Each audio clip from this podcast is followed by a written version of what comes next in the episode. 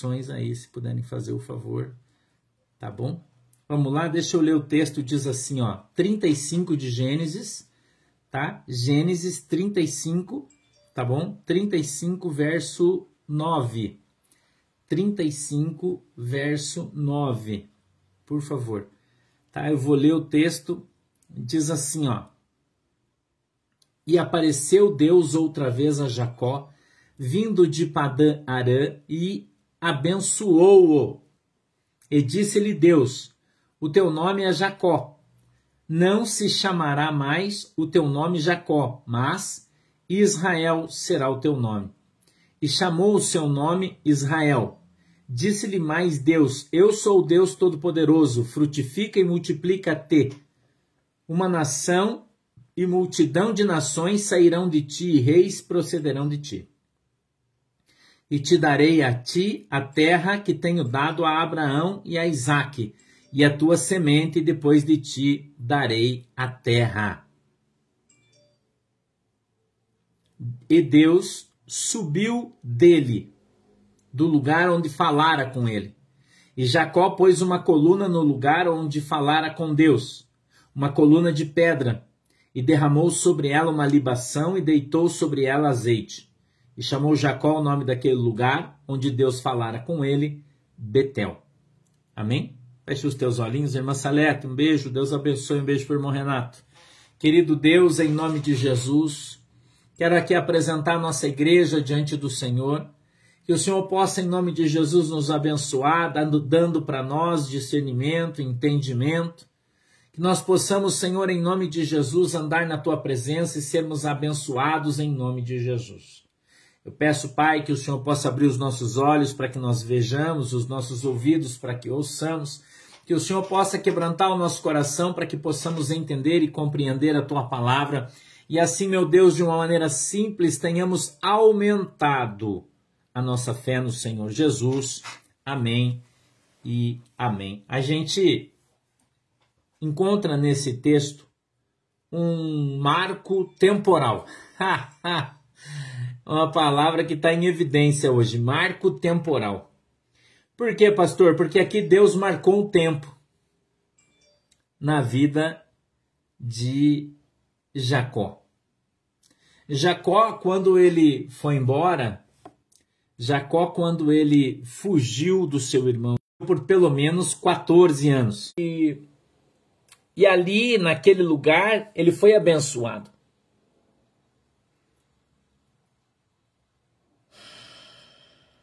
Ali naquele lugar, Labão era o pai da sua mãe.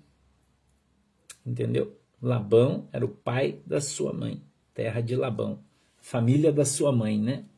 Eu não lembro se Labão era tio de Jacó, era tio? Eu acho que era. Eu, eu não, sinceramente, eu não lembro. Peço que vocês me desculpem, mas eu não lembro. Mas, né? Aí tá bom. Então ele era o tio.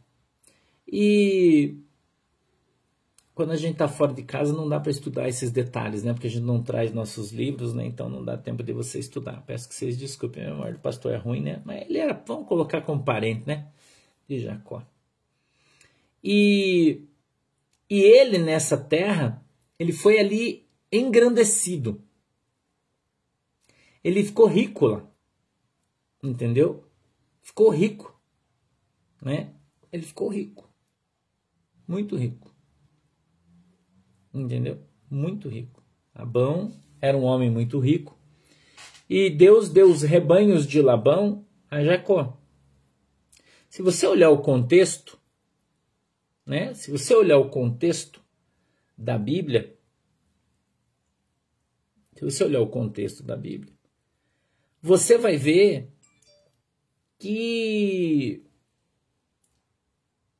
que Jacó ele ele, ele foi recebendo de Deus de uma maneira justa, né? De uma maneira justa.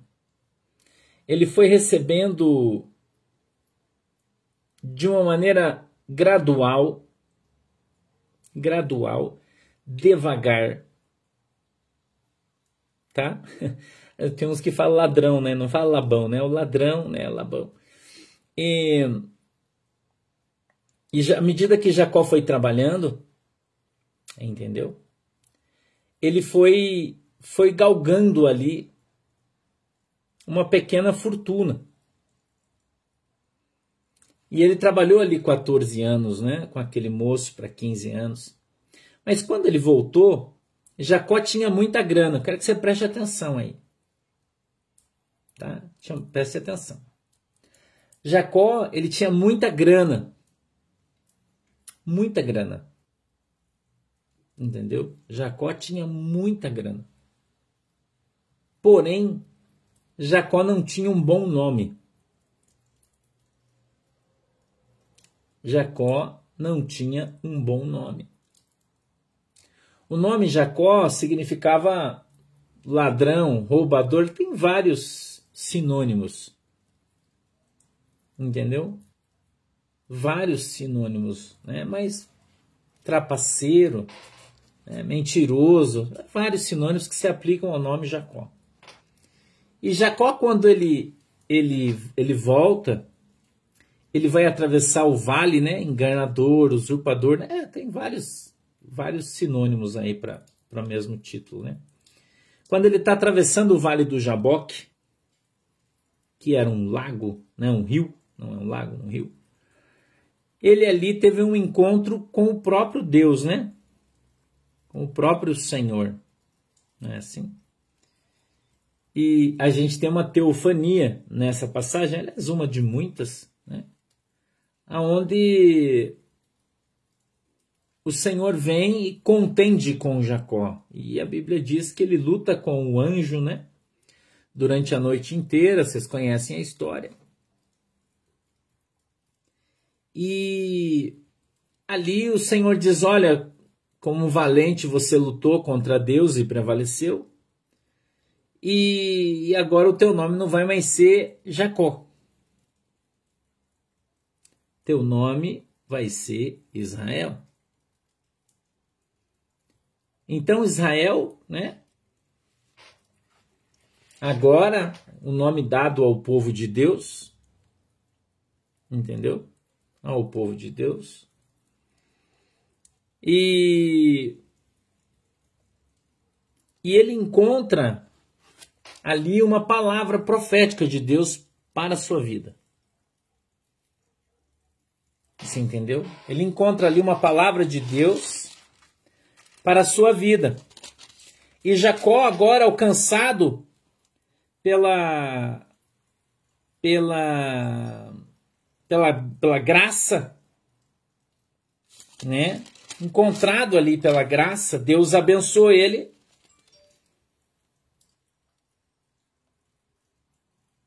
E, e ele é alcançado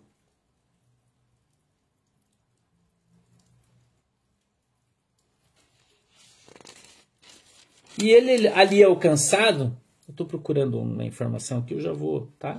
Estou procurando aqui uma informação, já vou falar para vocês aqui.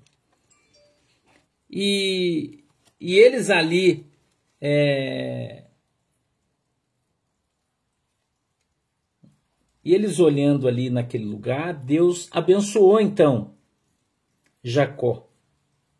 Mas Jacó é, E Jacó, ele recebeu uma palavra da parte de Deus. Ele recebeu uma palavra da parte de Deus. Mas ela demorou um pouco para que viesse a cumprir-se na vida dele. Demorou um pouco a vir cumprir-se. Então, quando Jacó ele atravessa o Vale do Jaboque, ele está voltando da promessa 14, 15 anos depois. Né? 14, 15 anos depois. E a Bíblia então é, é, diz assim, irmão, que Jacó agora era rico, porém continuava com aquele pejo, aquela marca sobre a sua vida de ser um trapaceiro. Né? Então Deus veio nesse, nesse momento, nesse capítulo 35 do livro de Gênesis, para mudar o nome. Para mudar o nome de Jacó. E para fazer cumprir na vida dele a palavra que Deus lhe havia dado lá atrás. Mas Jacó havia recebido uma palavra profética de Deus. E a gente recebe de Deus uma bênção financeira, nossa vida financeira melhora. E muita gente acha que a sua vida financeira é o melhor que Deus pode lhe dar. Mas eu vou dizer para você: a promessa de Deus é que eu e você recebamos da parte do Senhor um novo nome. E quando você olha esse texto, você encontra aqui uma metáfora. Você encontra aqui uma figura de linguagem de algo que viria a acontecer, porque a Bíblia diz que no céu nós vamos receber um novo nome. Então nós esperamos de Deus as coisas aqui na terra. Jacó já tinha recebido as coisas aqui na terra. Ele já era próspero, ele já estava na bênção, já estava tudo certo na vida dele. Porém, porém, ele ainda tinha aquele peso sobre as suas costas de ser um enganador, de ser um usurpador, de ser o cara que não tinha as coisas adequadas. Entendeu? Era como se a bênção dele tivesse mais ou menos pela metade. A bênção dele não era ainda completa, total. Não era. Ainda não era. E agora, a Bíblia diz que o Senhor vem e dá a ele um novo nome. Isso já é uma simbologia da salvação. Isso já é uma simbologia daquilo que Deus tem preparado para cada um de nós, que nós de fato seremos completados por Deus quando nós recebermos um novo nome. E Jacó recebe agora o nome novo. Um nome dado a ele por Deus. Eu queria chamar a tua atenção para que você prestasse atenção aqui. Porque a Bíblia fala no verso 9: apareceu Deus outra vez a Jacó. Então Deus veio agora para cumprir aquilo que ele havia prometido. Então, quando a gente observa o texto, a gente consegue compreender que um tempo, irmão, é o tempo da promessa, e o outro tempo é o tempo em que vai se cumprir a promessa. Você entendeu? Um tempo é o tempo da promessa. E o outro tempo é o tempo em que vai se cumprir a promessa. Então, Deus veio primeiro e profetizou na vida dele. E depois veio um pouco mais tarde e cumpriu essa promessa. Então, há sempre entre o dia da promessa e o dia em que vai se cumprir a promessa, há um lapso de tempo, há uma demora às vezes. Às vezes há uma demora. E essa demora, muitas vezes, faz com que as pessoas desistam de esperar. Faz com que as pessoas desistam de estar na presença de Deus. Faz com que as pessoas não permaneçam no lugar esperando o Senhor. E eles perdem a bênção e eles perdem a benção. Mas Jacó não perdeu a benção, porque ele permaneceu esperando pelo Senhor. Ele, ele permaneceu pacientemente esperando a Deus. Pacientemente. Entendeu? Ele permaneceu esperando. Veja, a representação do tempo, a gente não sabe quanto tempo foi entre o, o, o, o verso capítulo 30 e 31, quando Deus manda Jacó voltar para sua terra, até que ele fala com ele no Vale de Jaboque, até que ele chega, não é muito tempo. Né? Não é muito tempo que não era muito longe onde eles vieram, apesar de que eles vinham no passo do gado, a Bíblia diz, né? Então demorou um pouco. Mas eles vinham caminhando de maneira tranquila. Entendeu? E a gente olha, a gente vê Jacó sendo abençoado. Eu tenho dito para vocês que o Velho Testamento, a Bíblia diz no Novo Testamento que o velho foi abolido, a velha aliança, mas ele serve para nos ensinar. Por que, que ele serve para nos ensinar, pastor? Porque a gente vê o que os caras fizeram, o que eles colheram, o que eles plantaram, o que eles colheram. E isso fica para mim e para você como um exemplo. É essa a função do Velho Testamento. Ele é um exemplo para a gente. Um exemplo de comportamento, do que as pessoas fizeram. Ô irmão, Deus abençoe. De como as pessoas se comportaram e o que elas receberam com isso. Entendeu? Então, a gente observa Jacó agora recebendo esse nome de Deus. No verso 11 diz assim, ó: Disse-lhe mais Deus: Eu sou o Deus todo-poderoso. Frutifica e multiplica-te. Uma nação e multidão de nações sairão de ti, e reis procederão de ti. Veja que Deus vem à terra para lançar a sua palavra para criar o futuro como é importante a palavra dita. Tudo criou-se em função da palavra. Quando Deus veio para fazer a, para criar a terra, ele usou a sua palavra, ele veio na terra e disse: haja luz, e houve. E houve. E agora ele vem para Jacó e diz para ele assim: vai e frutifica e se multiplica. Então Deus se utiliza da sua palavra para trazer sobre Jacó a herança de Israel. A herança de Israel, irmão. As palavras, elas são sementes que vão brotar, vão crescer, é isso mesmo, irmão. Então veja como é importante as palavras que saem da nossa boca. Como é importante quando você conversa com o teu filho. Como é importante quando você lança palavras sobre a tua família. Como é importante você não lançar maldições sobre o teu filho quando alguém faz um comentáriozinho idiota e você fala: "É, meu filho é um preguiçoso, meu filho não quer nada com nada, meu filho não quer isso". Você está lançando palavras, você está jogando sementes sobre a vida do seu filho. Entendeu? Mesmo que ele não seja um, um primor de um filho, né? Mas ainda assim você tem que abençoar ele. Você tem que lançar sobre ele a benção. Meu filho é uma benção.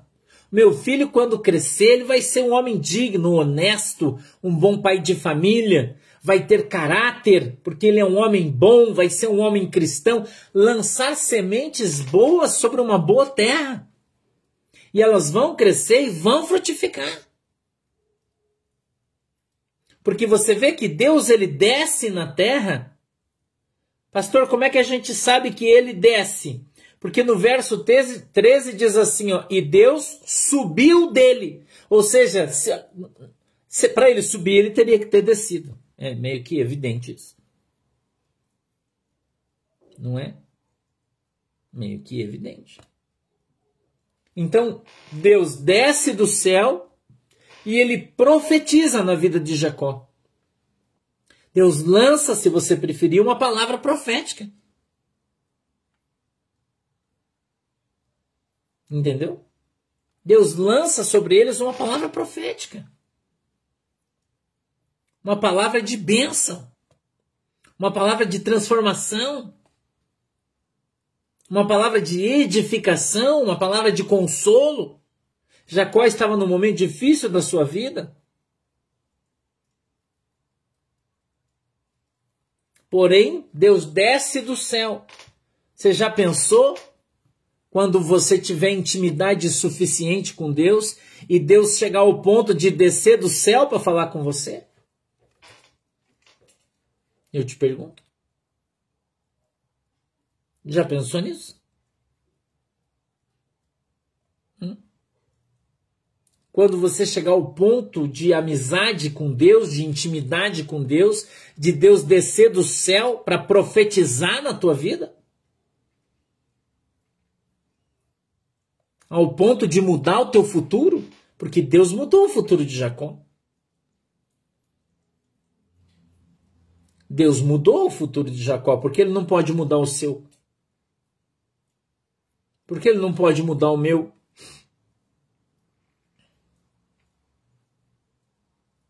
Através da sua palavra.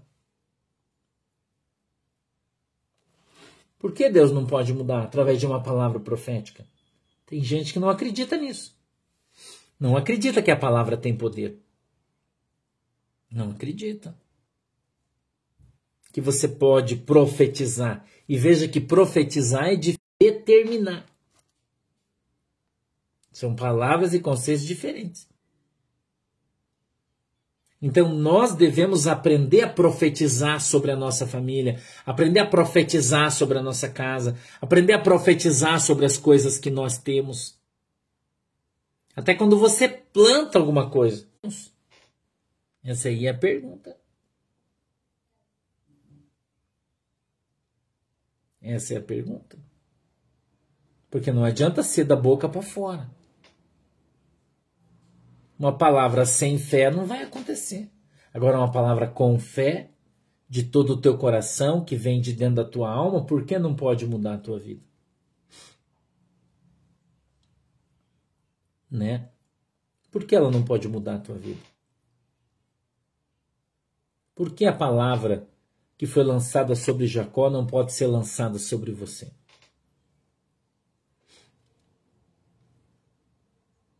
Então nós precisamos mudar as nossas expectativas.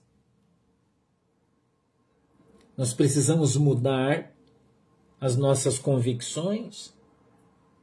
Porque quando você fala alguma coisa sobre isso, as pessoas dizem: ah, mas não é bem assim, eu não vejo bem assim. É exatamente assim que a Bíblia diz. É exatamente assim que a Bíblia nos posiciona diante de Deus, irmão. A Bíblia diz que sem fé é impossível agradar a Deus.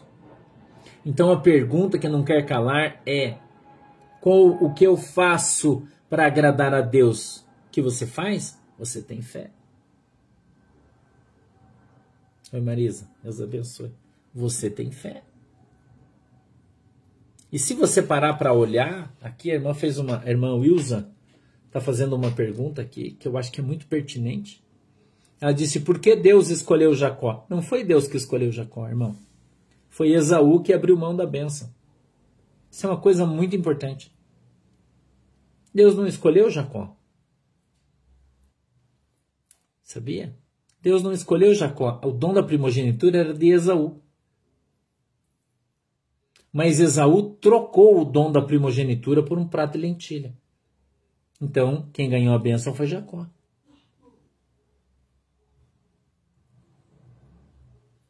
Tudo bem, companheiro? Entendeu?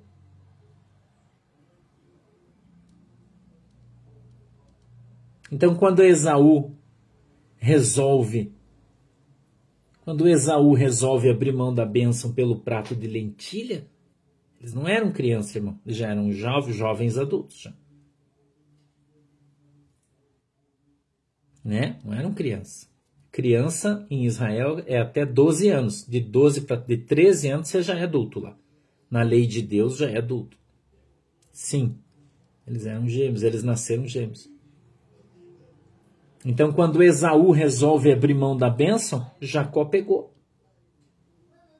Sabe o que, que isso significa? Irmão? Que se você não quer fazer, Deus vai levantar outro para fazer. E o outro vai ser abençoado e você não. É simples. É simples, irmão. Não está disposto a fazer? Deus chamou você para fazer e você fala: Ah, mas. Ah, Senhor, sabe o que, que é? Mas é que, que a minha mulher não está muito bem, que, que o meu filho não está muito legal, eu não sei se eles vão querer ir e tal. É assim que você responde para Deus. Daí Deus vem dar um sonho para outro, o cara acorda e fala: O que, Jesus? Nossa, já vou arrumar minha mala aqui e já vou já. Quem que vai, irmão? Quem que vai ganhar a benção? Entendeu? você, esse negócio de você ficar fazendo doce com Deus pode levar você a perder a benção. Entendeu? Então, Deus mudou a vida do Jacó através de uma palavra.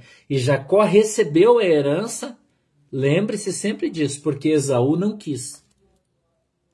Então eu falei e vou falar de novo para você: ninguém é obrigado a ir para o céu. Ninguém. Ninguém é obrigado a ser crente. Ninguém é obrigado a acreditar, a viver uma fé extraordinária. Deus dá oportunidade para todos. E ninguém pode dizer que não teve. Ah, Deus escolheu o pastor Sandro e não me escolheu. Não. Quando eu me disponibilizei, talvez você não tivesse tempo. Quando eu me disponibilizei, talvez você estivesse trabalhando demais, querendo ganhar a vida. Mas eu abri mão de tudo que eu fazia para servir Jesus quando ele me chamou. Deus não me obrigou a ser crente, ele me chamou. Entendeu? Ele me chamou. E eu vou, fui, vamos nessa, vou embora.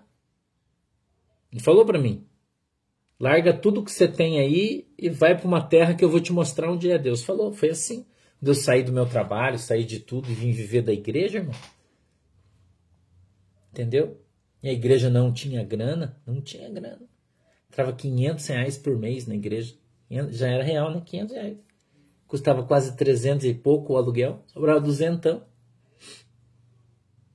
Eu ganhava muito bem, irmão. Muito bem. Eu tinha um cargo de comissão na Assembleia Legislativa.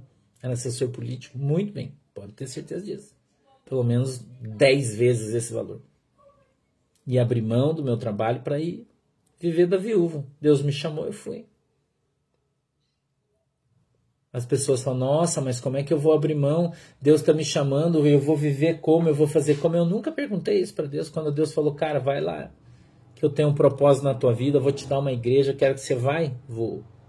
Então você tem que largar tudo, vai embora. Largo, vou embora. Vou embora. Você entendeu? Uma palavra de Deus mudou a minha vida. Uma palavra e mudou a minha vida. Todo mundo disse que eu era louco, que eu era. Nossa, vocês não têm noção das coisas que eu escutei. Entendeu? Mas hoje em dia, as pessoas olham para mim e veem que eu fiz a escolha certa. Já contei essa história para você. Mas muitas vezes eu ouvi: cadê o teu Deus? Ué, você não era crente? Ei, mas não foi Deus que chamou você? Por que você está passando isso aí? Entendeu?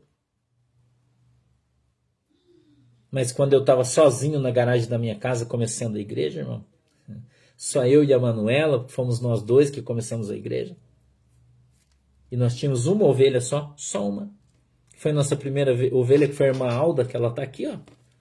No Facebook, que é a irmã Alda, é só você conversar com ela, nossa primeira ovelha. Só ela ia no culto. Só uma. Entendeu? A Manuela cantava os hinos da harpa, eu pregava. E nós orava e ia embora na garagem da nossa casa. Foi assim que começou a nossa igreja. Sacou? 14 anos atrás começou a nossa igreja. A irmã Alda está aqui, é só você conversar com ela. A ovelha mais antiga que eu tenho, está junto comigo já faz 14 anos. Conhece toda a minha vida, viu tudo que eu passei, sabe de tudo, né? Aqui, ó, a irmã Alda está aqui, ó. Ela está falando ali, ó. É verdade, ó. Tá aqui no Facebook, é só você entrar ali e você encontra ela. Você pode perguntar para ela o que você quiser da minha vida. Ela vai te contar porque ela sabe de tudo. Faz 14 anos que ela é minha ovelha. Entendeu? Você acha que foi fácil chegar aqui? Não. Foi difícil? Foi difícil. Porém, nós perseveramos, porque um dia Deus falou para mim: "Vou te dar uma igreja. Eu vou, a minha igreja, Deus falou para mim assim, ó, eu estou descendo com a minha igreja no céu, quero que você vá cuidar dela. Foi assim o negócio. Não fui eu que falei, ah, eu vou sair da Assembleia de Deus, vou abrir uma igreja que eu quero ser pastor. Não, irmão. Não. Nunca eu quis ser pastor e Deus sabe disso muito bem. Oi, Cláudia, tudo bem? Nunca. Eu disse, Senhor, tem certeza? Eu mesmo que o senhor quer? Ele falou, é você mesmo. Aí você vai sair daqui, eu era da Assembleia de Deus. Um pregador conhecido, pregava em todo canto, tinha uma vida boa, trabalhava. A minha esposa demorou 12, 10 anos, irmão, para se converter. Depois que eu me converti nela, já deve estar, acho que uns Depois que a gente começou a igreja, a minha esposa levou ainda uns três anos para se converter depois que nós começamos a igreja. Acho que uns três anos. Já faz uns 11, eu acho que ela é, que ela se converteu, que ela está trabalhando comigo. 11 anos. Mas ela levou três anos, três, quase quatro anos, depois que eu comecei a igreja, fora os outros dez anos que eu já era crente na Assembleia de Deus. Entendeu? Quem foi minha companheira sempre até Chile se converter foi a Manuela que era pequenininha. Hoje ela está com 28, eu acho. Se você vê menos 14, quando eu comecei a igreja, ela tinha 14 anos. Eu me converti, ela tinha 4. Entendeu? E ela veio para a igreja comigo, se converteu, e a mãe não. Demorou 10 anos para ela se converter. E éramos só eu e a Manuela, e não tinha ninguém me ajudava, ninguém, só a Manuela, só nós dois. Sacou? Então, quando a gente começou a igreja, 14 anos atrás, o, primeiro membro da igreja, eu e a Manuela. é isso aí. Deus mandou eu sair, irmão. Saí e fui embora. Saí do meu trabalho, porque quando eu congregava na Assembleia de Deus, eu trabalhava, ganhava muito bem. Eu tinha uma Mitsubishi bonita, nova, bem vermelha. Pastor, não, um cara próspero. Entendeu? Saí e fui viver da, da viúva, como Deus mandou. E eu tô aqui até hoje. Poderia contar aqui diversos testemunhos para você, o testemunho do Fusca, né? Quem sabe um dia eu conto o testemunho do Fusca para vocês, né? Quem sabe um dia, pastor conto para vocês um testemunho do Fusca, em, né? E a gente vem vindo de lá para cá, trabalhando, se esforçando, mas um dia, um dia, irmão, Deus fez uma promessa sobre a minha vida. Deus veio e lançou uma palavra profética sobre a minha vida. Entendeu? E eu acreditei, irmão. Eu botei fé. Porque eu conhecia quem estava falando comigo. Botei fé e vim de, de ponta cabeça. Se você quiser conversar, a pastora Ana está aqui no, no Instagram. A pastora Ana é minha irmã mais nova. Ela é pastora da nossa igreja auxiliar, ajuda o pastor aqui. Você pode perguntar para ela também, ela pode te contar se o pastor está falando a verdade ou mentira. Entendeu? Então eu fiz isso porque Deus mandou eu fazer, não porque eu quis. Eu nunca quis ter uma igreja. E Deus é testemunha disso. Né? Então, para ter chego aqui onde a gente está hoje, irmão, Deus veio me capacitando dia a dia, me ensinando, me ajudando. E se não fosse Ele, não estaria aqui com certeza. Então, quando eu falo para você as coisas, eu falo para você do que eu vivo, do que eu vivi. Eu não dou testemunho dos outros. Eu não dou. Às vezes, né? Mas eu normalmente dou os meus testemunhos, porque eu tenho muito testemunho para te contar em 24 anos com Jesus. Muito testemunho, muita coisa eu vi, muita coisa eu, eu vi muita coisa acontecer. Você entendeu? Então eu não estou contando história da carochinha para você, eu estou te dando testemunho. Todo testemunho que eu te dou tem RG e CPF. Entendeu? RG e CPF.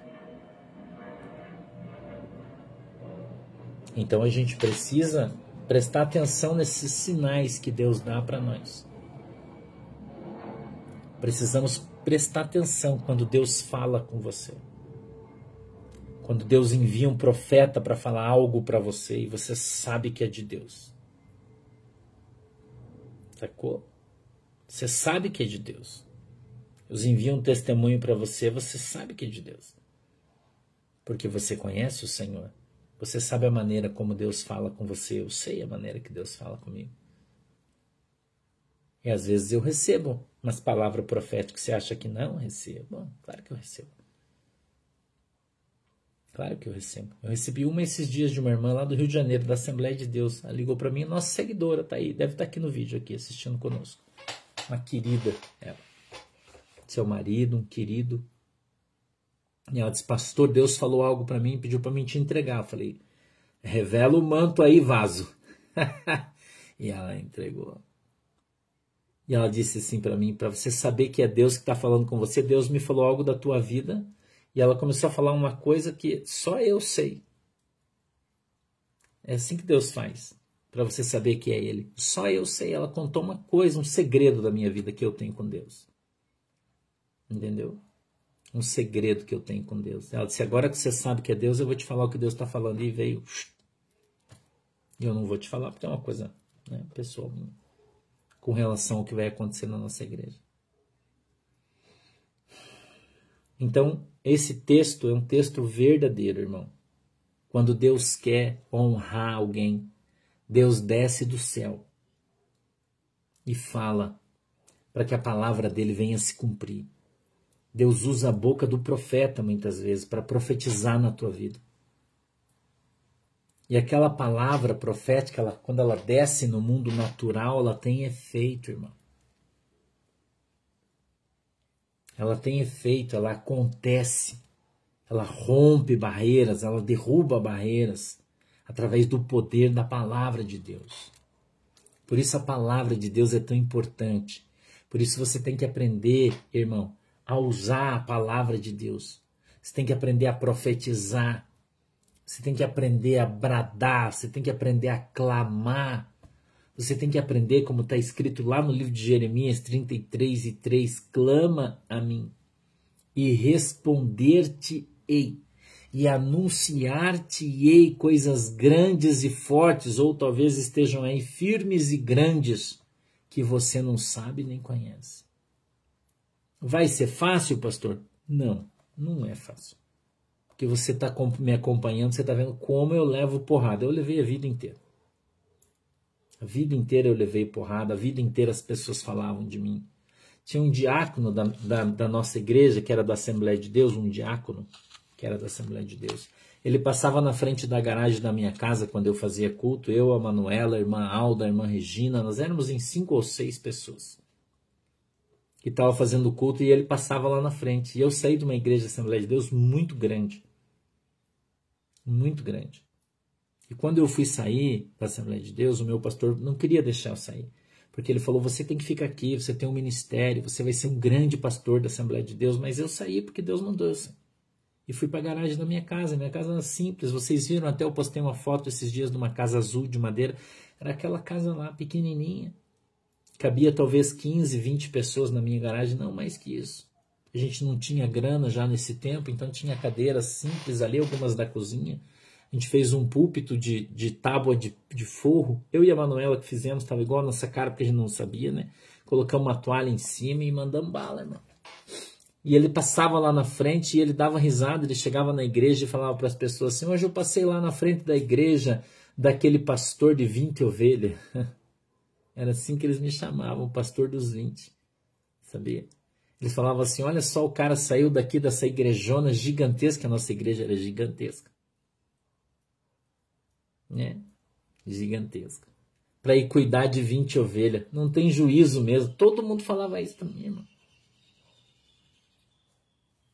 Todo mundo falava isso para mim. Eu era zoado por todo mundo porque eu saí daquela igreja onde eu tinha um futuro brilhante para ir para uma igrejinha, para uma igrejolinha, eles falavam assim, para cuidar de 20 ovelhinhas. Era isso que eles achavam que eu ia ser. E hoje a minha igreja, a igreja do Porto de Cristo, é cinco vezes, já é cinco vezes maior do que a Assembleia de Deus de onde eu saí. Já é hoje, que é pequena ainda, ela já é cinco vezes maior do que a outra. Hoje já é. Entendeu? Cinco vezes maior do que aquela igrejona de onde eu saí. A nossa igreja é cinco vezes maior. Já, hoje. E, e ela nem começou a crescer ainda. Que a gente nem abriu as igrejas físicas ainda. Entendeu? Hoje as pessoas vêm eu passar na rua, aquelas pessoas que falavam isso, esse tipo de coisa, que escarneciam, que brincavam. Vem, bate nas minhas costas assim, ó. Faz assim, ó.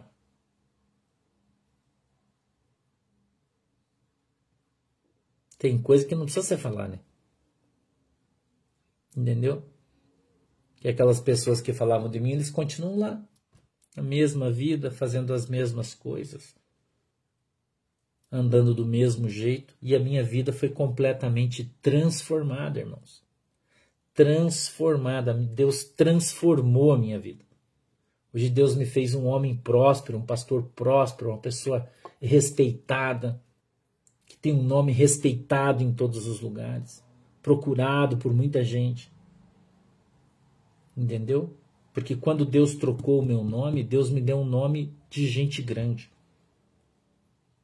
E Deus falou para mim: Eu vou te levantar e você vai pregar para reis e príncipes. E Deus está me levando para esse lugar. Um dia eu já fui um Jacó. E um dia Deus falou para mim: a partir de hoje eu vou te chamar de Israel. Você vai ser o pai de uma grande nação. Isaías 60, a palavra que Deus me deu, depois você lê. Isaías 60, Deus falou: vou te colocar por grande, vou te colocar por cabeça. E o menor curral que você vai ter vai ter mil. Deus falou isso para mim, está lá em Isaías 60. Depois você lê lá, vê o que está escrito. Você entendeu? E eu não precisei mudar, eu continuo a mesma pessoa, a mesma mensagem que eu pregava lá, eu prego aqui para você. As mesmas coisas que eu fazia lá, eu faço aqui, eu não mudei, eu continuo a mesma pessoa. Entendeu? A mesma pessoa, irmão. Não mudei nada.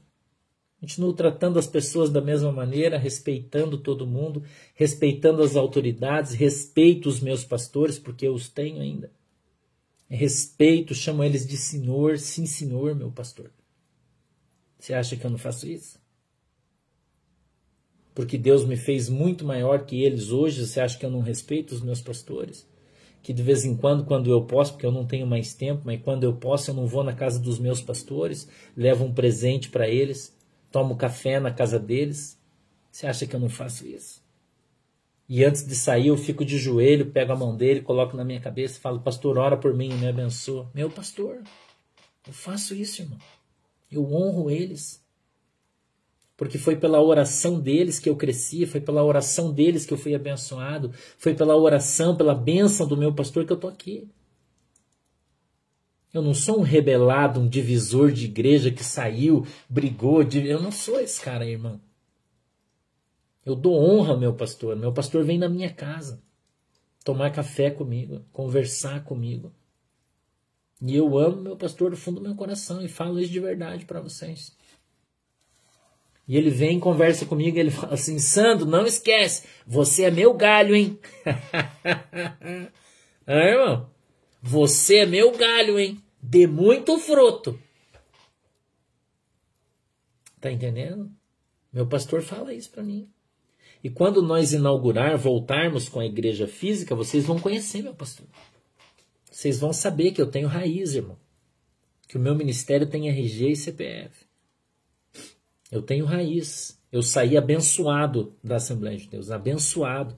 Meu pastor pôs a mão na minha cabeça e me abençoou. E disse: vá e seja uma bênção. Entendeu? Eu não sou um cachorro sem dono sem eira nem beira, como muitos aí, rebeldes, rebelados, que se levantaram contra os seus pastores, saíram, abriram suas igrejas e estão botando cabeça a vida inteira. Eu não sou esse cara, não.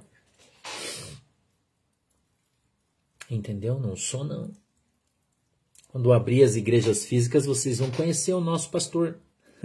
Eu falo para ele, você é meu pastor presidente, cara. Não importa que você está lá na Assembleia de Deus, a bênção veio de você, da tua mão, do teu ministério. Entendeu? Então por isso você vê o meu caráter cristão, você vê o meu comportamento, você vê a minha ação, você vê a minha conversa, é a mesma, irmão. Desde que eu me converti, eu sou a mesma pessoa. Não mudei. Se tem alguém das antigas que não anda comigo, é porque a pessoa se levantou e foi embora. Não, nunca toquei ninguém, mandei alguém embora e disse: Não, isso aqui é meu. Não. Uh -uh. O povo que anda comigo senta na mesa junto comigo, todo mundo. Ninguém é melhor do que ninguém. Eu estou ensinando você que você tem que ter caráter, o teu caráter tem que ser um só, caráter cristão. Você tem que ser crente, irmão. Você não pode mudar porque Deus abençoou, prosperou você. Deus você vai, vai ficar metido, vai ficar cretino, vai deixar de, de visitar os irmãos mais pobres, deixar de ajudar as pessoas que viveram uma vida junto com você. Eu ajudo todo mundo, irmão. Quantas pessoas, irmãos que eram presbíteros comigo lá atrás. Eu vou contar uma coisa para você. Que há um tempo atrás eu, eu soube que o irmão estava passando necessidade, eu fui atrás dele para ajudar ele. Estava numa prova miserável, eu comprei um carro para ele, dei de presente, abençoei meu irmão, ele é de outra igreja. Aí não tinha, estava numa situação difícil. E eu fui, comprei um carro simples, 8 mil, mas eu comprei um carro, um Corsinha para ele, dei para ele de presente. Abençoei ele, falei, mano, vou te abençoar para você fazer a obra aqui, você está fazendo aqui, eu vou fazendo aqui. Quando ele precisa, esses tempos atrás conversou comigo, a esposa dele estava doente, precisava fazer uns exames, eu mandei o dinheiro para ela fazer. Eu não estou falando aqui isso para você, para você ficar com pena, não, eu estou te, tô te dando testemunho. Estou te falando o que eu faço. E se precisar, faço hoje, amanhã, depois da manhã, não tem esse negócio, irmão. Entendeu? É por isso que Jesus me dá muita comida, porque eu não como sozinho. Minha comida eu reparto com todo mundo que precisa. Com todo mundo. E faço isso, e não importa a igreja, onde, como, as pessoas que andaram junto comigo, eu honro eles. Entendeu? Um amigo meu passou mensagem para mim faz algum tempo atrás, pastor, um querido, ficou para trás, ele não quis vir comigo, não quis quando eu abri a igreja. Ele falou, ah, eu não quero, eu vou ficar. E ele ficou para trás. E ele estava passando uma situação muito difícil. Doente, muito difícil. Eu fui lá na casa dele, irmão. Ajudei ele, conversei com a esposa, vi as necessidades, ajudei, fiz tudo que eu podia. Para abençoar, para ajudar, para dar um pouco de conforto no momento de dificuldade. Porque se você acha que Deus vai abençoar você, você sendo um egoísta, um, um egocentrista, você acha que Deus vai abençoar você assim? Não vai. Se você não se compadece com seus irmãos, se você não chora com os que choram e não sorri com aqueles que sorriem. A Bíblia diz que você deve ser assim, que você deve se compadecer das pessoas. Se você não se compadece das pessoas que você conhece, que vivem com você, que você sabe que estão vivendo momentos difíceis. Ah, mas o cara te ferrou lá atrás, não interessa. Não interessa. Ah, mas lá atrás ele te abandonou, foi embora. Não, não importa. E o tempo que ele andou comigo, que ele me honrou, que ele orou, que ele me ajudou, não vale nada? Entendeu? Então aprenda, irmão, a fazer aquilo que Jesus faria. Isso é ter um caráter cristão. Isso é ter um caráter cristão, é se preocupar com o seu irmão, se preocupar com o bem-estar daqueles que, pelo menos daqueles que você conhece. Pelo menos daqueles. Né? A gente não consegue fazer tudo por todos, mas quando você tem oportunidade de fazer, você tem que fazer. Quando você tem a oportunidade, Deus te abriu a oportunidade, você voltou da casa do Labão, agora você tem muitas ovelhas, muito carneiro, né? Muito, você tem bastante, então você tem que lembrar que você voltou para a terra e tem muita gente que precisa de você. Por isso Deus te deu muito, para você ajudar as pessoas. Não é para você enfiar no, no investimento pro resto da tua vida, Jesus volta e perde tudo. Não. Não é para isso. Entendeu? Dá honra, irmão, a quem tem honra. Aprende isso. Ter honra a quem tem honra. Quer ser honrado por Deus? Honre as pessoas. Hum? Quer ser honrado por Deus, irmão? Honre as pessoas.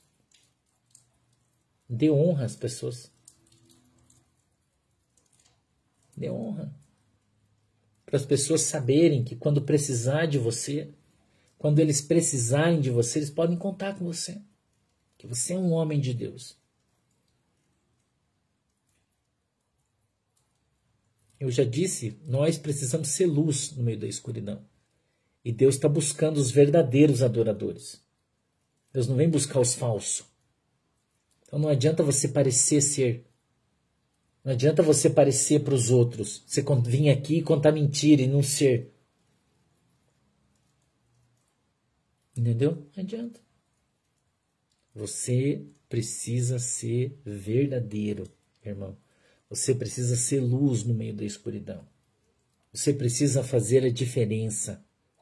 É para isso que Deus chamou você, dentro das tuas possibilidades. Dentro eu faço dentro das minhas possibilidades. Se eu não posso, eu não faço. Se eu posso, eu faço. Às vezes eu não posso. Pessoas falam comigo, eu não tem como eu fazer. Falo, oh, desculpe, mas eu não posso. Mas quando eu posso, eu faço. Então, tudo nós devemos fazer, a Bíblia diz: aquilo que é dado em tuas mãos, faça conforme as tuas possibilidades. Faça conforme as tuas possibilidades. É isso que a Bíblia diz. Que nós possamos ser luz, ser sal na terra, luz no meio da escuridão. E certamente certamente faremos a diferença. E fazendo a diferença, o nome do Senhor, o nome do Senhor será glorificado. E aí, irmão, você já vai receber teu galardão. Tá legal? Vamos orar? Fecha os teus olhinhos aí. Querido Deus, em nome de Jesus, eu peço que o Senhor nos abençoe que a tua mão poderosa esteja sobre as nossas vidas, que o Senhor possa nos alcançar, nos abençoar na autoridade e no poder do teu santo nome. Meu Deus, eu peço que a tua mão poderosa venha sobre a vida de cada um dos meus irmãos, para que o Senhor nos guarde, proteja e nos livre de todo mal, em nome de Jesus. Amém e amém. Hoje, às 8 horas da noite, não esqueça, a gente vai ter uma live com o bispo William 12, né? William 12. Tá aí a, a, a, o link, né? William 12 Santana, tá? Na, vai ser no canal dele aí no YouTube e a gente vai fazer uma live com o pastor, vamos bater um papo reto, direto, pastor para pastor, vai ser legal. Vamos falar bastante coisa, eu fosse você, não perdia. porque vai ser uma interação muito boa. A gente vai falar muita coisa, eu tenho certeza que você vai gostar de ver. Vamos falar sobre a igreja, vamos falar sobre, né, sobre essas trevas que estão aí, sobre o que está para vir, tá bom? Vai ser uma live bem legal. Beijo para você, Deus abençoe. Amanhã às 14 horas a gente está aqui de novo. Quer dizer que não, vou estar tá em Guaratuba, mas a gente se vê. Beijo para vocês, Deus os abençoe. Tchau. Tchau, galera. Deus abençoe. Tchau, galera. Deus abençoe vocês.